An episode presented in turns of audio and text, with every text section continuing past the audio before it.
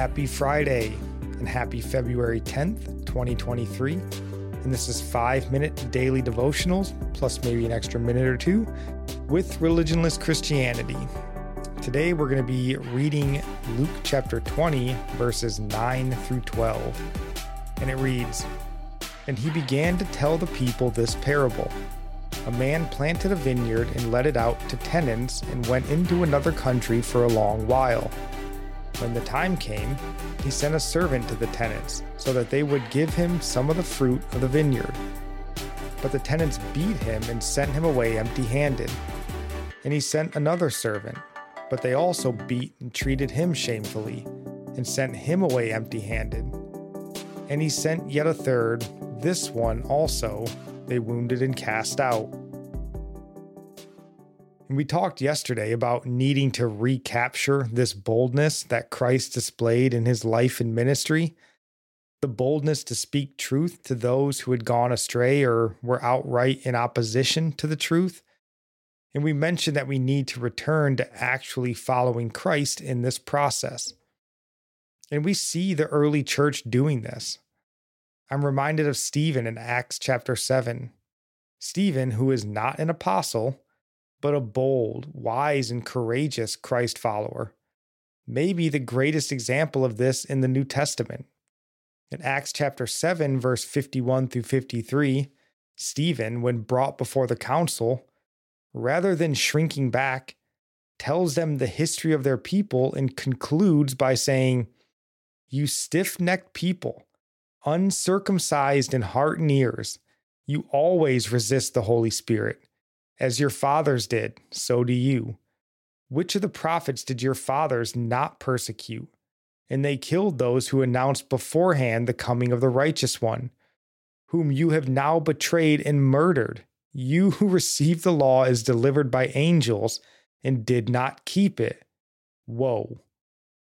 this is the parable of the tenants spoken plainly might have even had some of those same men in attendance to hear this rebuke like they heard Christ's. So, where is this today? Sure, there are some, but not too many, and certainly not enough. Remember, Stephen wasn't an apostle. In fact, he was basically a deacon. If Christ seems too lofty for you to imitate, the apostles seem too far out of reach, then follow Stephen. But why don't we? Well, I would say because we love our life of comfort here too much to follow Stephen. As the story continues in Acts 7, Stephen is seized and stoned to death for these comments. I would guess that the reasons we can't bring ourselves to speak the way Stephen does, let alone the way Christ does, is first, we don't have a knowledge of God's word like we should, like they did. Though, even if we did, the idol of comfort has set itself up in too many Christian hearts in this nation. We love our lives here. Even with all the wickedness we see around us, the pleasures of this life are not something we're willing to let go of, not even for God. So when we look around and wonder how we got to where we are in this nation with so much depravity, look no further than ourselves. We have lost courage, but we don't have to stay lost we can cry out to God, who will give us the faith we need. We can open His Word and study to show ourselves approved. Being a Christ follower means following Christ. Stephen did in his day and received a standing audience with the Lord. Will we in our day? I pray a boldness for the truth comes over God's people. People say they would die for Christ, die for their faith, but would they die for the truth that Jesus spoke? That is why Stephen was stoned.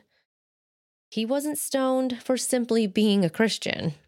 He was hated for teaching what Jesus taught. They had false accusers come against Stephen, and Stephen reminded them of the scriptures concerning the laws and the temple, how God does not dwell in temples made with hands, and that the temple would be destroyed as Jesus also spoke of.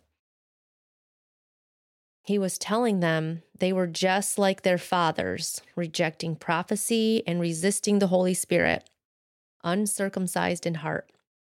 People in churches today seem similar when you tell them they are not right with God simply because they said a prayer to accept Jesus into their heart.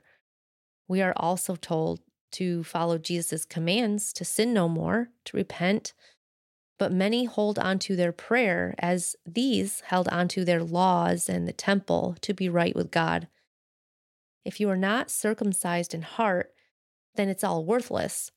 Your prayer is looked upon as your works into heaven something that you can check off that you did, but your heart is still far from God. Stephen told them they resist the Holy Spirit. The Holy Spirit comes to convict of sin, but many resist him in willfully living in sin, but holding on to their prayer as their assurance of salvation. We are the temple of the Holy Spirit. So why would we defile the temple with sin and think nothing of it?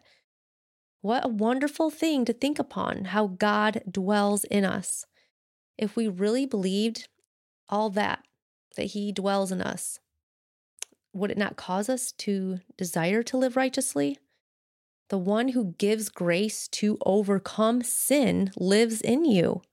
So we have no excuse to willfully live in sin if we are truly born again and circumcised in heart. And our psalm of the day comes from Psalm 135, verse 15. The idols of the nations are silver and gold, the work of human hands. Our proverb of the day comes from chapter 9, verse 2. Treasures gained by wickedness do not profit, but righteousness delivers from death. And end praying for you from Psalm 145. May the Lord show you he is gracious and merciful slow to anger, and abounding in steadfast love. That the Lord is good to all, and his mercy is over all that he has made.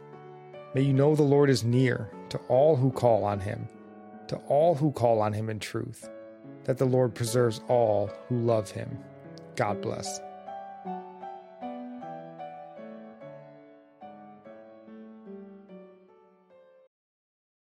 The it's always the right time deal. Hey, want to go to Mickey D's for lunch? Ooh, let's go now. but it's not lunchtime yet. If we're going to McDonald's, it's always the right time. Yeah, it's hard to argue with that. There's a deal for every lunch hour at McDonald's. Now's the time to get two for $3.99. Mix and match a four piece McNuggets, a McDouble, a McChicken, or a hot and spicy McChicken. Price and participation may vary, cannot be combined with any other offer, single item at regular price.